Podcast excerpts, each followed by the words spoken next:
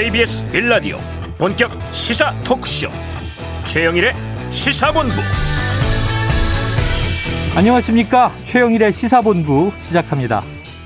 전두환 씨 연희동 자택에서 사망. 오늘 오전에 나온 속보인데요. 지금 여러 사회의 각계각층의 이야기가 나오고 있습니다.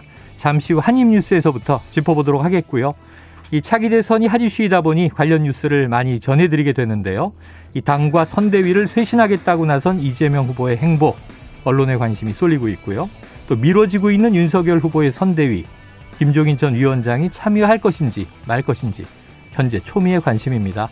자, 다음 대통령이 될 가능성이 유력한 인물들이 조직을 어떻게 꾸리는가, 주변에 어떤 인물들이 포진해 있는가 중요한 일이죠. 어, 우리는 미래의 일에 관심이 많습니다만 그런데요. 내년도 슈퍼 예산 604조 원대입니다. 일주일 후면 국회에서 여야가 통과시켜야 하는데 이 거대 예산이 꼼꼼하게 검토되고 조정되고 있는지 궁금한 시점입니다. 의원 다수가 선대위에 참여해서 대선을 뛰고 있고요. 또 대장동과 고발사주 의혹, 공격과 방어에 동, 원이 돼 있습니다. 대장동 방지법에도 국토위에서 고성이 오갔고요. 자, 당장 내년도 예산에 대한 우리 국민의 관심과 감시도 필요한 시점 아닌가 싶습니다. 최영일의 시사본부 출발합니다.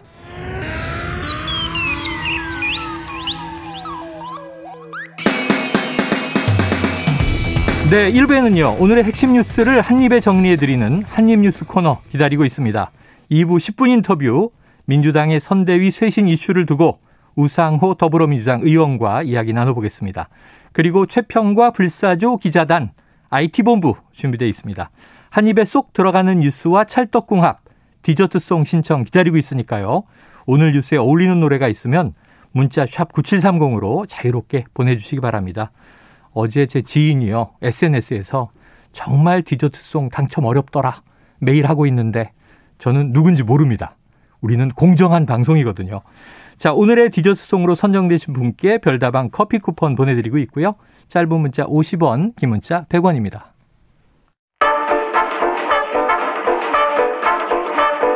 최영일의 시사본부 한입뉴스. 네, 오늘의 핵심 뉴스를 한입에 정리해 보겠습니다. 한입뉴스 박정호 오마이뉴스 기자 오창석 시사평론가 나오셨습니다. 어서 오세요. 안녕하십니까. 어, 지금 오늘 오전 갑자기 나온 속보예요. 어, 생각도 못했는데 전두환 씨가 연희동 자택에서 사망했다. 자, 먼저 오늘 연희동 자택 앞에서 민정기 전 청와대 공보비서관이 브리핑을 했습니다. 기자들의 5.18 사과 관련 질문엔 또 이렇게 답을 했다고 하는데요. 직접 들어보시죠. 근데 그건 질문 자체가 잘못된 거예요. 그건 여러분 저 지금 나한테 질문하는 사람들 기자 아닙니까?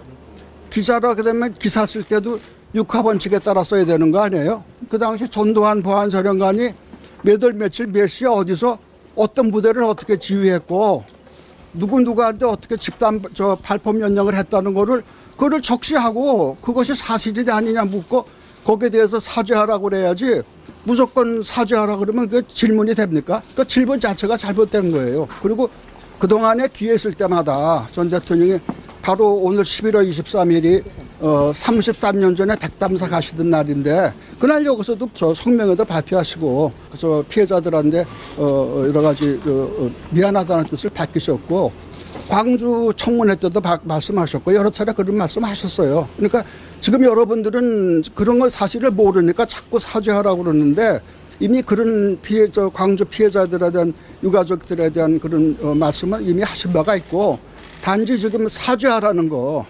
그거는 아까 지금 얘기했지만 질문 자체가 잘못된 거라고요. 네, 사죄하라는 질문 자체가 잘못됐다. 육하 원칙에 입각해서 이야기해 보라. 과거에 다 했다 이런 이야기입니다. 자, 그렇다면은 왜, 왜 전두환 회고록 때문에 아직도 재판은 진행되고 있으며 당시 학살의 발포 명령자, 명령권자는 밝혀지지 않고 있으며 또 광주의 이 피 맺힌 가슴은 아직 풀리지 않았는지 여러 가지 생각이. 음. 박 기자님 어떻게 들으셨어요? 어, 궤변이라는 생각이 드는데요. 네. 음, 그뭐 사과를 했다, 사죄를 했다라고 얘기는 했지만 음.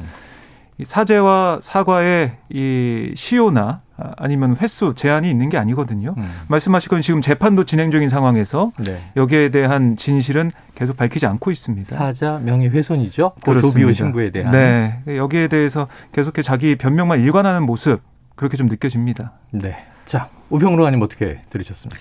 저도 동의를 하고요. 지금 왜 그 많은 사람들이 어, 전임 대통령이 돌아가셨을 때, 에, 전 대통령이라고 부르지 않고, 유일하게 씨라는 호칭을 붙이고, 네. 유일하게 사망했다라는 표현을 가감없이 표현하는가. 음. 이 부분은 명확한 부분이 있습니다. 물론 이제, 에, 재판의 결과로서 뭐, 박탈됐던 부분이 있다 하더라도, 네. 이 부분에 대해서는 당연히 잘못된 부분을 아직까지 사과하지 않았다. 음. 그리고 너무 뻔뻔하다. 음. 그리고 사과를 한다 한들, 그 사과의 대상은 이미 우리 곁을 다 떠난 상태입니다. 네. 그러니까 사실 공권력을 도- 동원해서 일반 국민을 학살하다시피 한 사람을 어떻게 우리가 예의를 갖출 수 있는가 이, 이 지점이 있거든요. 음. 그렇기 때문에 저렇게 사실은 마지막 가는 길 앞에서도 대리해서 발표하는 사람들도 저렇게 얘기한다라는 것은 네. 국민들의 감정을 좀 쉽게 씻어내지 못할 겁니다. 그 지금 보면은 같이 79년 12.12 신군부 쿠데타 때 함께 동료였어요. 이, 저 노태우 네. 전 대통령. 네. 한 달이 채 안 됐거든요. 네. 바로 지난달 11일에 이제 사망을 했으니까. 음. 근데 그때만 해도 논란은 있었지만 국가장이 진행이 됐고 마지막 유언으로 이 유가족들이 다시 한번 광주에 대한 사죄를 전하기도 했었습니다. 무엇보다 또 추징금도 다 완납을 했죠. 여러 가지 차이가 지금 또 같은 어, 군사 반란 수계인 전두환 노태우에게 또 비교가 되고 있는데 지금 사죄를 과거에 다 했다. 저는 자꾸 머리에 맴도는 게 지금 전두환 회고록에 수많은 부분이 왜곡됐으니까 이거 다 삭제하고 출판하라 그랬어요. 근데 그 안에 북한군 개입설도 아하. 나오고요. 음. 광주 폭동이다 이런 표현도 있었거든요. 그래서 사죄한 게 맞는가 하는 지금 민정기 전 비서관 얘기에 음. 여러 가지 반론이 머릿속에 왔다 갔다 하는데 뭐 지금 각계각층의 여러 가지 입장이 나오고 있을 것 같습니다. 지금 또 이 대선판이다 보니까 여야 정당의 입장도 있겠죠. 네, 맞습니다. 일단은 민주당 같은 경우는 이제 고용진 부대, 아, 대변인이 이제 음. 여러 가지 이야기 대변인 브리핑을 남겼었는데 애도는 표한다라고 일단 얘기는 했습니다. 애도는 표한다. 애도는 표한다라고 했지만 네. 그 이상을 얘기할 수는 없다라고 분명하게 선을 그었던 것이 아까 제가 말씀드렸던 그 부분과 일맥상통합니다. 네. 자연인으로서의 고인의 죽음에 애도를 표하지만 음. 대통령을 지낸 그에 대한 역사적 평가는 냉정해야 합니다라고 하면서 아쉽게도 고인은 진정한 사과와 참여를 거부하고 떠났습니다. 광주 민주화 운동에 대해서도 어떤 사과도 하지 않았습니다. 군사 쿠데타를 통해서 집권한 후 8년을 철권 통치로 민주주의를 후퇴시키고 네. 인권을 유린한 것에 대한 참회도 없었습니다. 참으로 아쉽다는 말씀을 드립니다라고 이제 고용진 선대위 수석 대변인이 이 서면 브리핑을 남겼습니다. 음. 네, 뭐이 여야 대선 주자들도 입장을 좀 내놓고 있는데요. 네. 이재명 민주당 후보 같은 경우는 이 전두환 씨는 명백하게 확인된 것처럼 내란 학살 사건의 주범이다. 네. 최하 수백 명의 사람을 살상했다 라고 지적을 했고 중대 범죄 행위를 인정하지도 않은 점을 참으로 아쉽게 생각한다라고 어, 좀 지적을 했습니다. 음. 그리고 결코 용서받을 수 없는 범죄에 대해 마지막 순간까지도 국민께 반성하고 사과하지 않았다라는 얘기를 했고 그리고 뭐 조문을 언제 할 거냐 조문 계획이 네네. 있냐 이런 질문도 있었는데 음. 현재 상태로 아직 조문은 생각하지 않고 있다라고 네. 설명을 했어요. 음. 그리고 윤석열 후보에게도 이제 같은 네네. 비슷한 질문이 오늘 일정 중에 있었는데요. 음. 여기에 대해서 윤석열 후보 같은 경우는 전직 대통령이니까 아, 이 조문 가야 되지 않, 않겠냐 음. 이렇게 얘기를 했고 그다음에 오늘 뭐 이 5.18 무력 진압에 대한 사과가 없었다 여기에 대한 입장을 묻는 얘기에 대해서는 음. 지금 돌아가셨고 상중이니까 정치적인 얘기를 그분과 관련지하기는 관련지어서 하기에는 시의적절하지 않은 어, 것 같다 네네. 이렇게 얘기를 했습니다. 그래요. 말씀하신 데 드린 대로 이게 한 달이 채 안 된 상황에서 이 노태우 전 대통령 사망 시 음. 이 국가장을 결정했고 여기에 대한 또 사회적 논란도 일었죠. 바로 어, 제 뉴스가 이제 통일동산 음. 지금 파주에 일단은 가 안장이 돼 있는데 장지를 결정하는데 국유지 매입이 어려워서 문제가 있다 이런 뉴스 나오고 있어요. 음. 한 달이 채 안 됐는데 전두환 사망. 그런데 지금 이제 대선 주자들의 입장이 조금 많이 음. 차이가 있는 것 같습니다. 네. 어떻게 들으셨어요? 일단은 글쎄요. 일단은 보수 정당의 네. 대표 정당이라고 볼 수 있는 국민의힘도 음. 자신의 전신 정당의 출발점을 뭐 신한국당 정도로 잡고 있습니다. 네네. 예, 그 이전은 이제 절연하겠다는 의지거든요. 민정당은 네. 우리의 어, 전신이 아니다. 네, 그러니까 굳이 따지자면은 대통령 이름으로 얘기하면 김영삼 대통령 때부터 부터. 예. 적어도 이제 이 국민의힘이 시작됐다라고 편을 어, 가르고 있거든요. 그렇다면 네. 그 이전에 대해서는 냉정할 필요가 있어요. 음. 그러니까 예를 들어서 이런 겁니다. 민주당의 대선 예비 후보였던 이낙연 전 총리가 어, 올해 1월 1일에 갑자기 대사면 얘기를 하면서 지지율 네. 폭락했습니다. 네네. 그런 일이 있었죠. 이거는 이제 보수 여야를 막론하고 굉장히 민감한 문제고, 음. 그러니까 왜냐하면 단죄가 끝나지 않은 전직 대통령에 대해서 네. 국민들의 감정이 풀리지 않았는데 왜 정치 지도자라고 분류되는 당신이 마음대로 그 얘기를 하느냐, 음. 이 여기에 대한 분노거든요. 네. 그렇다면 마찬가지입니다. 전두환 씨에 대해서도 국민에 대한 감정이 그래요? 전혀 씻겨 내려가지 않았어요. 자, 여기서 지금 한번 육성을 들어보고 싶은 부분들이 있습니다. 지금 5.18 단체들의 입장은 어떨지 이런 데뭐 궁금한데요. 지금 5.18 재단의 조진태 상임이사를 좀 긴급하지만 직접 전화로 연결해서 입장을 들어보도록 하죠. 자, 조 이사님 나와 계십니까?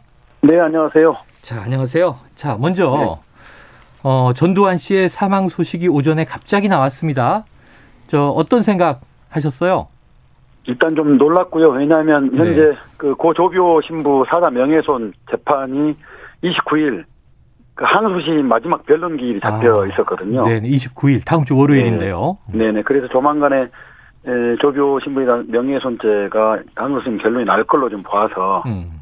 일, 단 부족한 대로 그 전두환 씨에 대한 단죄가 시작되겠다 이렇게 보고 있었습니다. 그런데 네. 어, 느닷없는 사망 소식이 조금 이제 좀 당황하긴 했습니다. 그래요. 자, 어, 고인이 됐습니다만 법적으로 또 역사적으로 현대사의 책임을 다하지 못하고 망자가 된 상황이다. 이런 이야기들이 이제 여기저기서 나오고 있습니다. 어떻게 생각하십니까? 역사적 책임. 국민들의 공분, 분노가 굉장히 크지요, 사실. 그, 전두환 씨 살아생전에 본인이 보인 행태들, 어, 후한무치하고 뻔뻔함, 그 다음에 때로는 국민들, 그리고 5.18 피해 희생자를 조롱한 듯한 이런 행태들은 예, 굉장히 분노를 많이 샀고, 네. 특히 5.18 피해 희생자들에게는 2중, 3중의 고통을 주었던 사람 아닙니까? 네. 에, 그런 측면에서 에, 한편으로 독재자의 한 말로 이렇게는 제가 볼 때는 국민 누구도 아마 전두환의 그 이 죽음에 대해서 애도를 표할까 그런 저는 이제 생각까지 드는데요. 네. 하여튼 그런 측면에서 이 독재자는 반드시 국민들이 판단을 할 것이다 그런 생각도 듭니다. 네. 자, 또 조문 상황도 연일 보도가 되지 않겠나 하는 생각이 듭니다. 자, 바로 지난달에 이제 노태우 전 대통령 사망이 있었잖아요. 그때 국가장 결정에 대한 논란이 있었고, 특히 5.18 단체들은 유감 표명을 했었습니다. 자, 이번에는 가족장으로 치러질 것 같은 지금 분위기로 흐르고 있는데요. 어떻게 생각하십니까? 국가장 어림도 없습니다. 네. 노태우 씨의 그 사망에 따른 사- 국가장에 대해서도 네. 사실 국민들 다수는 그 수용하기 어려웠을 겁니다. 음. 다만 이제 문재인 정부의 어떤 국민 통합에 대해서 나름대로 판단 여지를 좀 가졌던 것으로 보이거든요. 그리고 네. 어 노태우 씨 자제 그 가족들이 보인 이제 여러 그, 그 네. 행보가 사죄의 소신들의 행보가 모습이라든가. 네. 예, 국민들로부터 이제 약간 그 어, 공감도 얻기도 했고 네. 뭐 연민을 좀 샀죠 동정을 샀고 그런 점도 작용을 했으리라 보이는데 네. 아시다시피 전두환 씨의 경우는 당사자는 물론이고 가족들마저도 예, 국민들에게 사실 우습게 하는 경향이 없잖아 있었지 예, 않습니까? 그런 상황에서 국가장 저는 어, 아마 국민들 모두가 격렬하게 그건 반대할 네. 것이다 이렇게 봅니다. 알겠습니다. 지금 이제 아직 남아 있는 광주의 진실들이 있어서 특히 이 발포의 명령권자가 누구인가 이게 핵심적인 문제였는데 그렇다면 이 죽음으로 앞으로 이 진실 규명 좀 묻힐 거라고 보십니까? 규명될까요?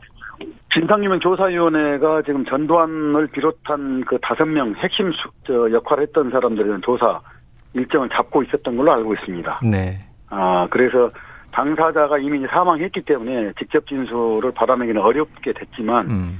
어, 그럼에도 불구하고 수많은 기록물과 자- 그다음에 그 어, 여러 사람들의 증언 네네. 이런 등을 통해서 전두환 행적을 낱낱이 밝힐 것으로 저는 보고 있고요. 네. 예, 그렇게 보면 객, 객관적 실체가 드러날 것이다. 음.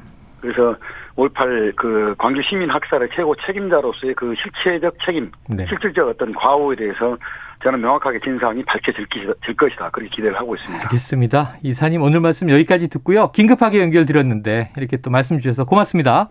네, 고맙습니다. 예, 지금까지 5.18 기념재단 조진태 상임이사와 아, 이야기를 나눠봤습니다.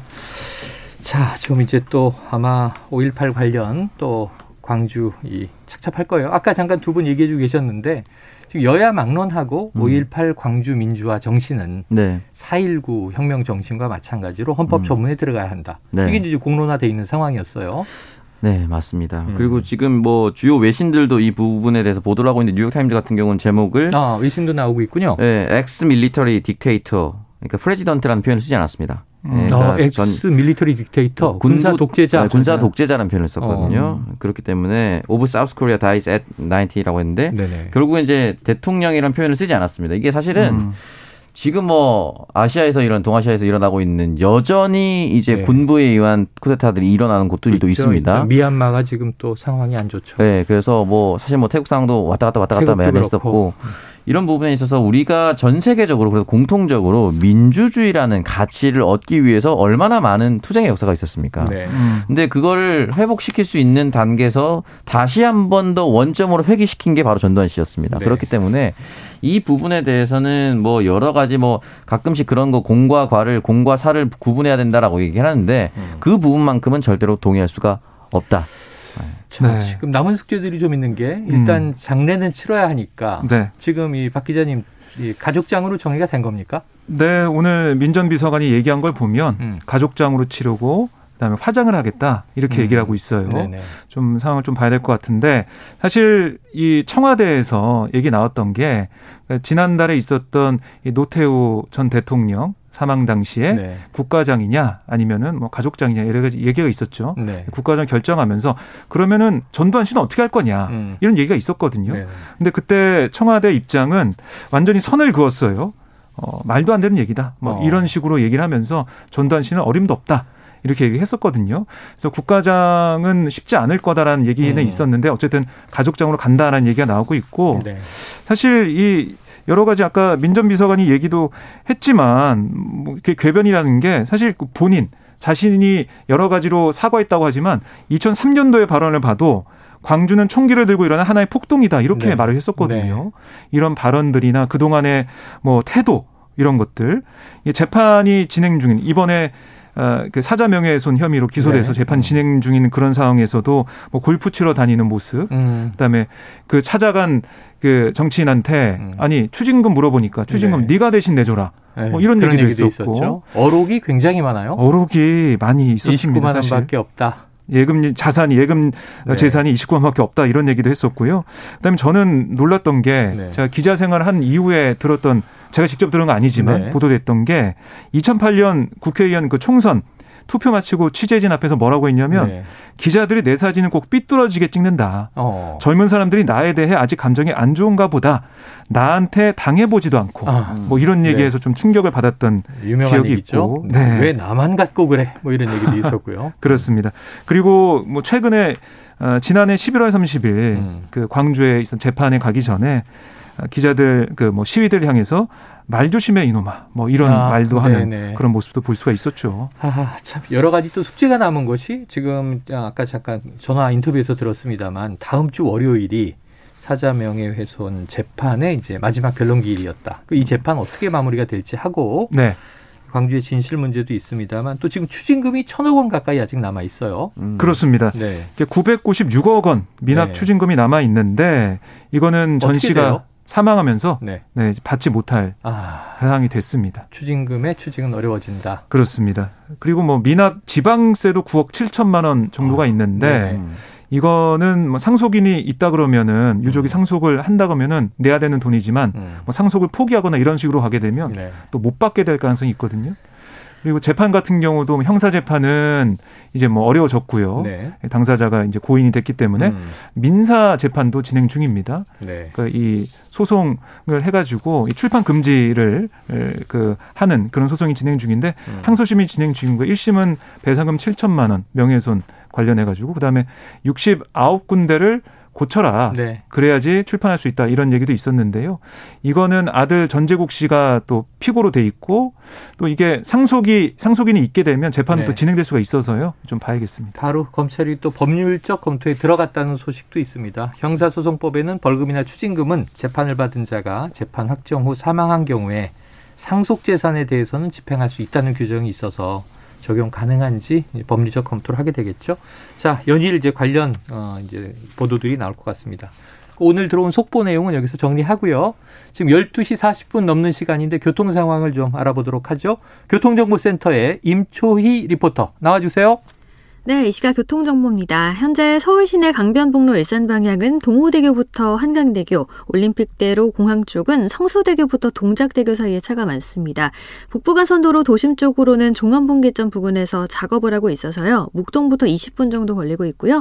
고속도로는 수도권 제1순환고속도로 판교에서 일산 방향으로 청계터널 부근 1차로에서 사고 처리 중입니다. 부근에서 혼잡하고요. 경부고속도로 부산 방향은 한남대교에서 서초, 다시 동탄부터 오산 쪽 으로 정체인데 오산 5차로에서는 작업 중입니다. 이후 수월하다가 천안 부근에서 사고 처리 작업 중인데요. 정체가 북천안부터 9km 구간 극심해서 미리 다른 길로 우회하시는 게 좋겠습니다. 남부권에선 작업 여파받는 동김천 부근에서 짧게 속도 내기 어렵고요. 남해고속도로 부산 쪽으로 축동 부근에서 작업 중이라 곤양 부근부터 정체가 심합니다. KBS 교통정보센터에서 임초희였습니다.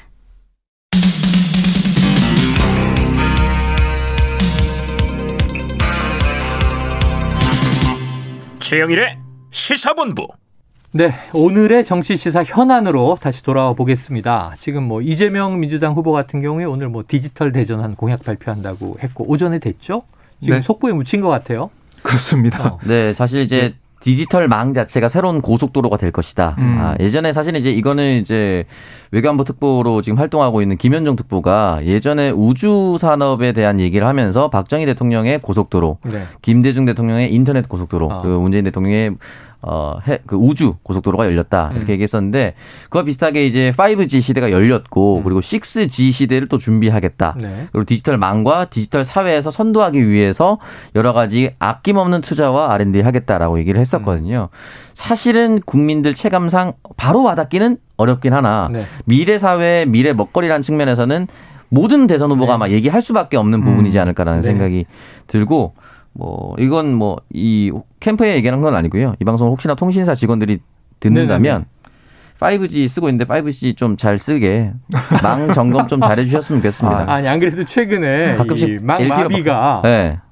혹시 K 쓰세요? 뭐 S 쓰세요? 저 S인데요. 쓰세요? S. 5G로 등록을 요금 전에 해놨는데 네. 가끔씩 LTE로 바뀔 때가 있어요. 그왜 방송에서 얘기하세요?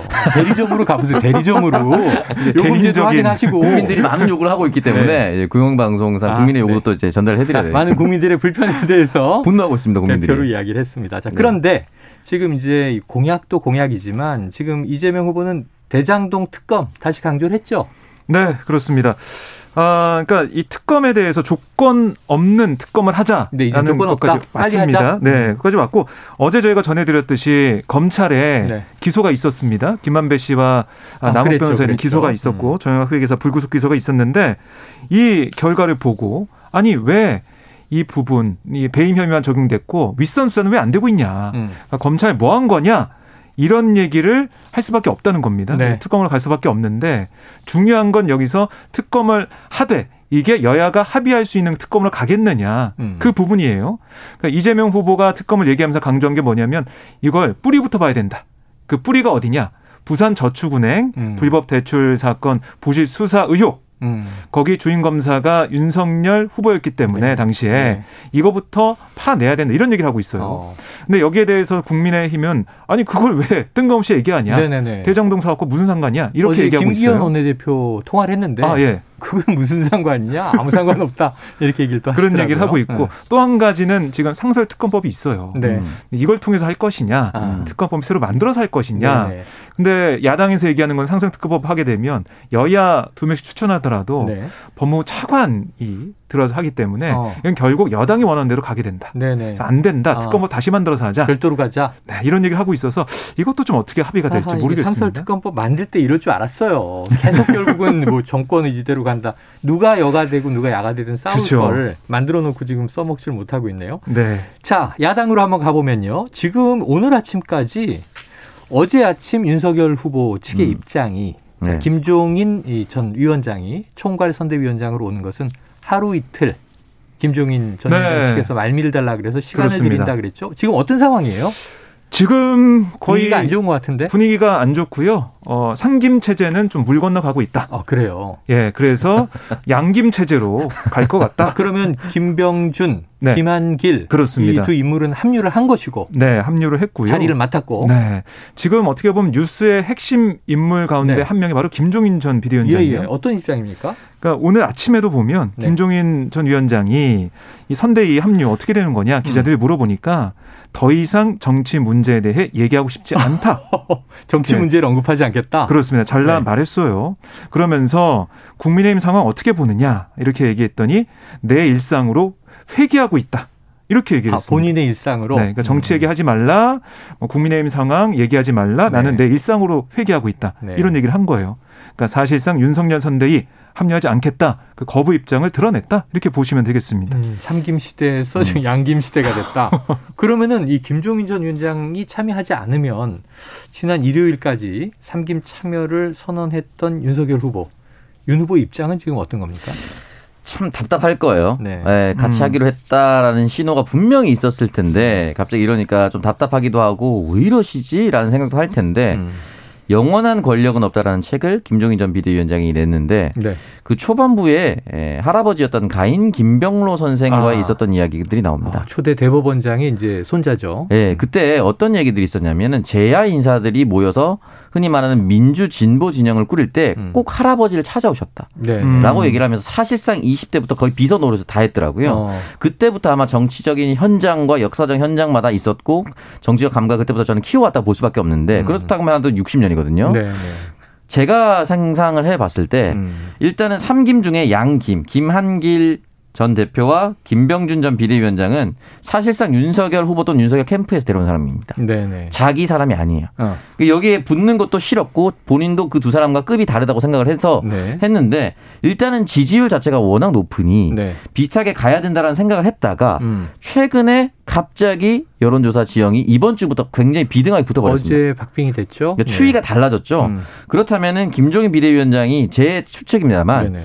정무적 판단상 지금 이대로 있으면 엎치락 뒤치락 하는 상황이 올 테고 네. 내가 더 간절해지면 먼저 들어간 두 사람을 완전히 치워버리고 전권을 질 수 있는 시기를 어. 시기가 올 수도 있다. 네네네. 라고 생각을 한 것 같습니다. 어, 어. 그리고 결정적으로 오늘 그걸 보고 아마 더는 정치 얘기 안 하겠다라고 했는데 한 것 같은데 네. 오늘 전두환 씨가 사망하면서 또한 2, 3일은 이 이야기를 안 해도 되는 공백이 또 생겨버렸습니다. 아, 음. 그러면 이 추이를 조금 더 지켜보겠죠. 관망을 아, 하고 있고. 완전히 포기한 건 아니다. 저는 완전히 포기하진 않았을 거라고 음, 보고요. 어. 만약에 예를 들어서 돌이킬 수 없는 지지율의 골든 크로스가 생겨서 네. 이재명 후보가 너무 유리해진다라고 하면은 손을 놓을 수도 있지만 아하. 여전히 윤석열 후보에게 유리한 지형이라고 얘기할 수밖에 없거든요. 네네. 그렇다면은 이 상황에서 어긋나거나 삐그덕대거나 박빙이거나 이런 음. 상황을 관망하고 있다가 도저히 안 됩니다. 혼자 오십시오. 네. 다 드리겠습니다. 이제는 할 때를 기다리지 않을까. 네. 또는 그게 너무 오래 지속되다 보면 어쩔 수 없이 그래도 네. 1월 전에는 합류할 수밖에 없을 것이다. 지금 이 얘기는 이제 음. 오창석 평론가의 네. 김종인 전 위원장에 대한 빙의예요. 빙의. 상상극장. 뇌피셜. 네. 어, 거의 뭐 마음속에 들어간 듯 지금 해석을 했는데. 캠프 사람인 줄 알았어요. 그러니까 윤 후보는 지금 하루 이틀 시간을 달라고 했다는데 그 시간이 뭐 이제 한 일주일로 길어질 수도 있다. 네. 근데 지금 관망하는 시점이다 이렇게 얘기를 했어요. 근데 제가 볼 때는 지지율이